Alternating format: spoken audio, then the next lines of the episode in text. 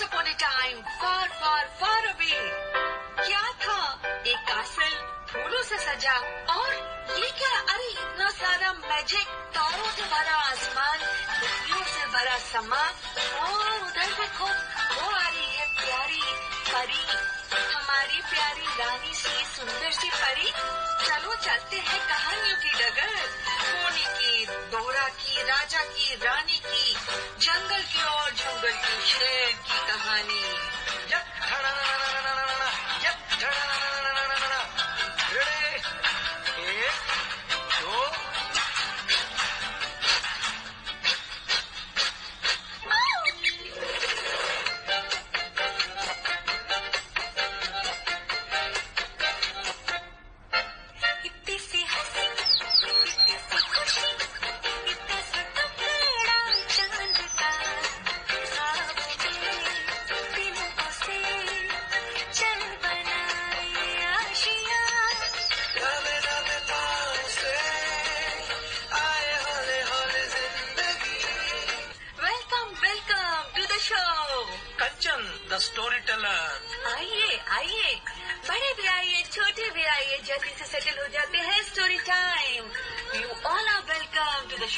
नमस्ते कैसे मिजाज?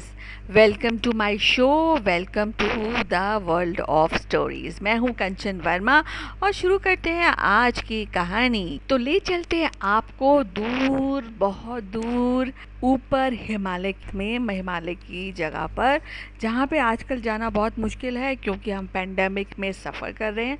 लेकिन कहानी तो सुनाई ही जा सकती क्योंकि पोटली रानी ने भी मुझे यही कहानी दी है। तो हुआ यूँ कि एक महात्मा रहते थे अपनी पत्नी के साथ हिमालय पर्वत की गोद में। बहुत अच्छे थे, बहुत प्रार्थना करते थे। लोग उनकी इंटेलिजेंस पर बहुत उनकी प्रशंसा करते थे। उनको भी बहुत गर्व था और जो ब्राह्मण समाज में भी वो बहुत पॉपुलर थे। सब कुछ था उनके पास। लेकिन सिर्फ़ एक कमी थी कि उनके पास कोई संतान नहीं थी, कोई बेटी या बेटा नहीं था। जो उनकी वाइफ थी, जो पंडिताइन थी, वो उनको हमेशा बोलती थी कि, भाई, मुझे एक बच्चा चाहिए, कहीं से भी ला के दीजिए। पंडित बोलते थे, कोई बात नहीं, भगवान ने हमें बच्चे नहीं दिए। इट्स ओके एक दिन वो गंगा जी में डुबकी लगा रहे थे और नहा रहे थे और नहाते नहाते उन्होंने ऊपर देखा तो ऊपर उनको पता चला कि एक चील जा रही है और उसके हाथ में ना एक चूहा मतलब चूहिया है। पता नहीं क्या हुआ कि चील के पंजे से चूहा नीचे गिर गई और उनके हाथ से पूजा कर रहे थे ना कि हाथ में पानी भरा हुआ था तो उसी अंजुली में आके चूहिया गिर गई। तो उन्होंने देखा कि आध अधमरी सी चूहिया थी, बहुत सारे जगह उसको खून निकल रहा था, उनको उस पर बहुत दया आ गई और उन्होंने उस चूहिया को अपने पास रखने का प्रण लिया और उन्होंने ये विचार किया और अपनी मंत्र विद्या से उसको लड़की बना दिया। और जब वो लड़की बन गई और लड़की बन के जो छोटी सी प्यारी सी बच्ची लेकर वो अपनी पंडिताइन के पास आए और उन्होंने कहा कि देखो, भगवान, ले आया हूँ मैं एक प्यारी सी गुड़िया तुम्हारे लिए तो पंडितानी बड़ी खुश हो गई और धीरे धीरे वो बढ़ने लगी और बढ़ते बढ़ते और अच्छी एजुकेशन उसको मिली। आ, हर चीज़ अच्छी पंडित और पंडितान ने उसको दी। अब उसका शादी का टाइम हुआ तो शादी के लिए पंडित बहुत परेशान होने का कि मैं ऐसे नॉर्मल आदमी से शादी नहीं करूँगा अपनी बेटी की। मैं एक बहुत ही महान आदमी से शादी करूँगा। तो देखा, उन्होंने आसमान की तरफ़ तो उनको सूरज दिखाई दिया। उन्होंने मंत्र विद्या पर से सूरज को धरती बुलाया। उसने बोला कि भाई लड़की से पूछा, देखो ये सूरज, सूर्य देवता हैं, तुम उनसे शादी करोगी? लड़की ने कहा, ओ पापा, ऐसे मत करो, इतने ज़्यादा गर्म है ये तो मैं तो जल ही जाऊँगी, मैं इनसे शादी नहीं करूँगी। अब सूरज चुपचाप वापस चले गए। फिर उन्होंने कहा कि विंड को बुलाते हैं। तो पंडित ने अपनी मंत्र विद्या से विंड को बुलाया। और विंड आए तो पंडित ने पूछा, अरे, तुम शादी करोगी इनसे? ये वायु देवता है। तो पंडित ने बोला अ, पंडित ने नहीं मतलब लड़की ने बोला नहीं पापा जी मैं इससे शादी नहीं करूँगी। ये तो कभी भी कहीं भी उड़ते रहते हैं कहीं भी हवा चलाते रहते हैं मैं भी उड़ जाऊँगी इनके साथ तो। लेकिन मैं नहीं इनसे शादी करूँगी। वायु देवता थे उन्होंने कहा कि ठीक है पंडित जी मैं आपको सजेशन देता हूँ क्यों ना आप प- जो पर्वत है जो हिमालय पर्वत जिसकी गोद में आप रहते हैं उससे ही पूछ लीजिए। तो ये आइडिया पंडित को बड़ा समझ आया।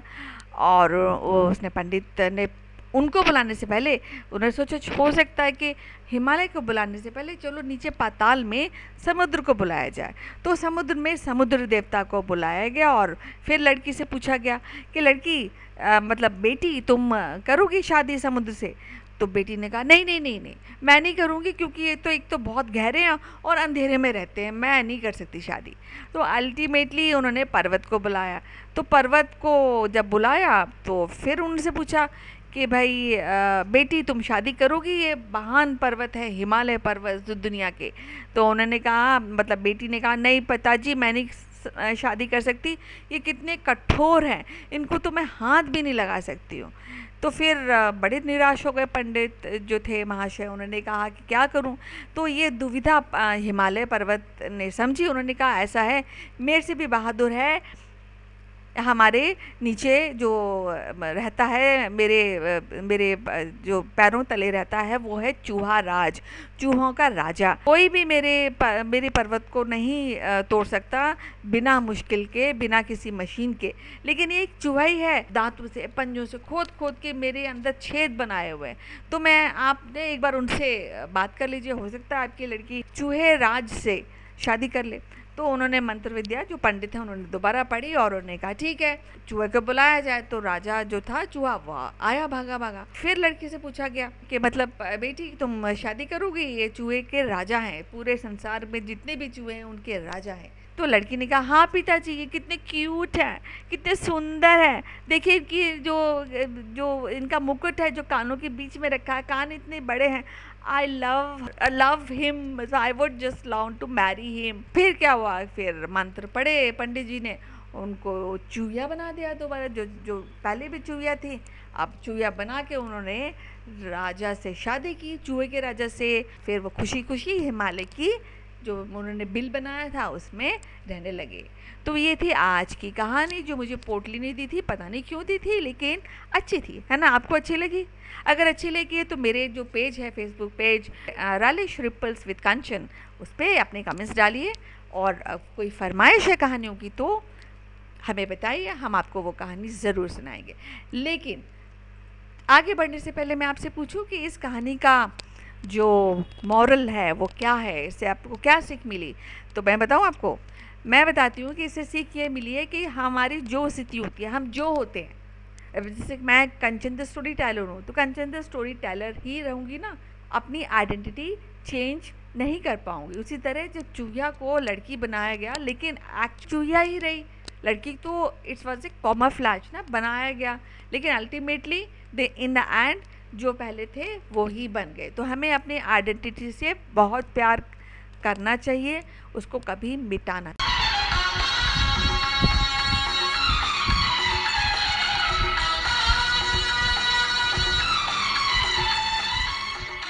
तो शुरू हो गई हैं और अब मुझे तो इंतज़ार है आम का। आपको है?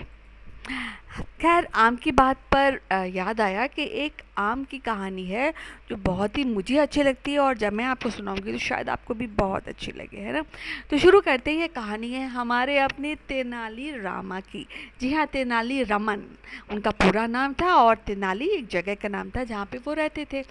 तो क्या हुआ कि वो जब उन्होंने नौकरी करनी शुरू की मतलब जॉब करना शुरू किया कृष्ण देव राय के दरबार में तो बहुत सारे उनके दुश्मन बन गए थे, क्योंकि बहुत ही ज़्यादा इंटेलिजेंट थे और कोई भी नुकसान होने नहीं देते थे। तो ऐसी, ऐसे इंसान को देखकर जो सारे लोग थे, बहुत जलते थे और उनकी जो भी बुरी जो चालाकियाँ थी, वो चल नहीं पाती थी। एक बार क्या हुआ कि एक दिन जो वहाँ के राजगुरु थे कृष्ण देव राय के, वो पार्क में घूमने आए। वहीं पे उन्होंने देखा कि राजा कृष्णदेव राय घूम रहे हैं। बहुत ज़्यादा उदास है वो। तो उनसे रहा नहीं गया पंडित जी से। उन्होंने कहा, राजा जी, आप इतने उदास क्यों हैं? तो राजा जी ने कहा कि नहीं क्या करूँ कि कल मेरी आ, आ, मेरी जो मेरी माँ है उनका उनका सपना आया मेरे आ, मेरे जब मैं रात को सो रहा था उनका सपना आया। और उन्होंने कहा कि मैं जब मरी थी मतलब जब वो भगवान जी के पास गई थी तो उनको उस समय उस मोमेंट पर आम खाने का बहुत ज़्यादा मन था लेकिन आम ही नहीं खा पाए। तो राजा को ये फील हो रहा था कि राजा होने के बावजूद भी वो अपनी माँ की एक छोटी सी इच्छा पूरी नहीं कर पाए कि आम खाने की, है ना? तो उनको ये लग रहा था कि उनकी माँ का, माँ की जो आत्मा है उसको शांति नहीं मिलेगी क्योंकि उन्होंने आम नहीं खाए। तो कैसे, क्या से उपाय करें कि हम यहाँ पे आम खिलाएँ तो वहाँ पर हाँ उनकी माँ को आम मिल जाए? मतलब वो तो अब भगवान जी के पास है। तो ये जो पंडित जी थे उनके दिमाग में ना एक बड़ा ही गंदा सा आइडिया आया। उन्होंने कहा ये मौका है मतलब आ, कुछ चलाकी करने का और तेनालीरामा से बदला लेने का। उन्होंने ऐसा कहा कि पंडित जी ने राजा को बताया कि ऐसा होता है कि जब भी होता है आप बिल्कुल सही बोल रहे हैं कि जब तक इच्छा पूरी नहीं होती आदमी की तो उसकी आत्मा को शांति नहीं मिलती। तो ऐसा कीजिए आप ना, सोने के आम बनवा कर जितने भी बारह तेरह जो पंडित हैं इस राज्य के, उनको दे दीजिए। तो राजा को बड़ा खुशी हुआ। उसने कहा हाँ ये बात अच्छी है, लेकिन बारह तेरह पंडित क्यों? राज के सारे पंडितों को बुलाया जाए, उन सारे पंडितों को सोने के आम दिले मिलेंगे। सारे पंडित खुश, वो भी खुश।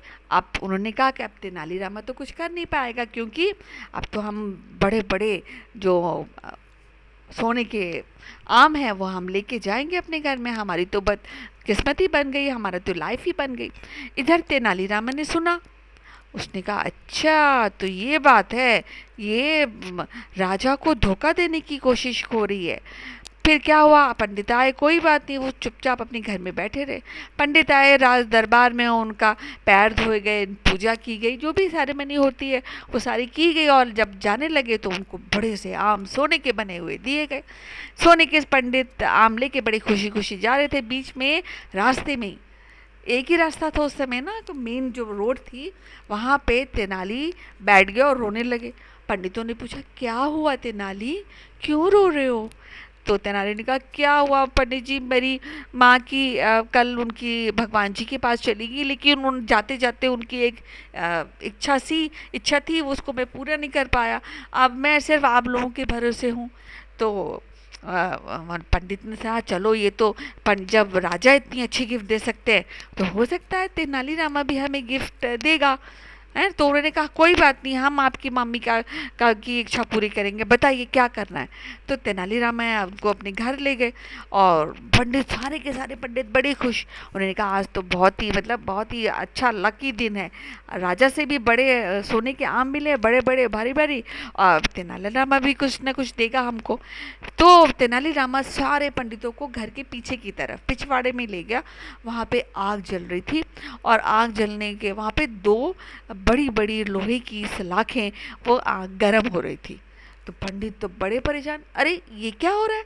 उन्होंने कहा कि, क्या? ब्राह्मण ने कहा कि, क्या मेरी मम्मी को ना बहुत ज़्यादा पैर में दर्द होता था और वो जब भी चाहती थी तो तेल लगा के या कुछ जला के एक दो डंडी मारते थे पैरों में।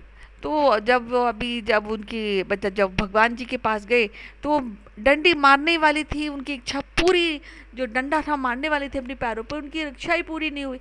अब ये इच्छा आप लोग पूरी करेंगे। अब इतना सुनना था, जो सारे पंडित इतने घबरा गए। उन्हें कहा, अरे नहीं, तेनालीरामा प्लीज़ प्लीज़ ऐसा मत करो, हम तुम्हारा ये काम नहीं कर सकते। तो तेनालीरामा लिटरली रोने लगा। उल्ट कैसे नहीं कर सकते? क्योंकि मेरी माँ की अंतिम अंतिम इच्छा थी, आपको तो पूरी करनी ही पड़ेगी। पंडित बोलने लगे, नहीं लो, ये आम ले लो प्लीज़ ये आम ले लो, लेकिन हमें छोड़ दो। सारे पंडित आम छोड़ के, सोने के आम छोड़ के भागे और कहा कि नहीं, और तेनालीरामा ने सारे इकट्ठे किए और दरबार के पास, दरबारी के पास पहुँचाए, दरबार में पहुँचाए। विजय मतलब विजयनगर एम्पायर के अंदर और तब जब पहुँचे और पंडितों ने फिर शिकायत की कि हमारा ऐसा व्यवहार किया उन्होंने, इतना जो भी एक सीरियस चीज़ है, उसको फ़नी बना दिया, इसमें सज़ा मिलनी चाहिए रावण को। तो अब राजा थे, वो अपने मन मन में हंसने लगे। बोले, हा हाँ हाँ ये देखो, रावण ने कितनी चालाकी से आम भी ले लिए और उनको बता भी दिया कि जो उन्होंने सोचा, जो राजा ने, कृष्णदेव राय ने सोचा, वो थोड़ा गलत था। पूरे पूरे जो ट्रेजरी थी, उसको कन्वर्ट कर दिया सोने के आमों में तो थोड़ा गलत हुआ। तो ये बात सुन के उन्होंने तेनालीरामा को माफ़ कर दिया और कहा और मन मन में सोचा कि मैंने शायद कुछ गलती की है। तो इस तरह के थे हमारे तेनालीरामा कैसी लगी आपको कहानी? मुझे तो बहुत अच्छी लगी। तो सुन लेते एक और छोटा सा musical break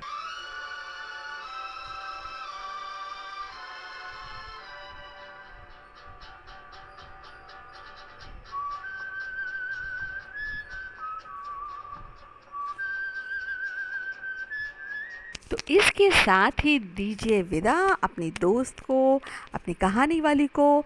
Till next time we meet you stay safe stay healthy stay indoors है ना? तो फिर मिलेंगे अपनी कहानी की पोटली लेकर। मैं अभी निकलती हूँ कहीं और, किसी और बच्चों को कहानी सुनाने very soon till then bye bye take care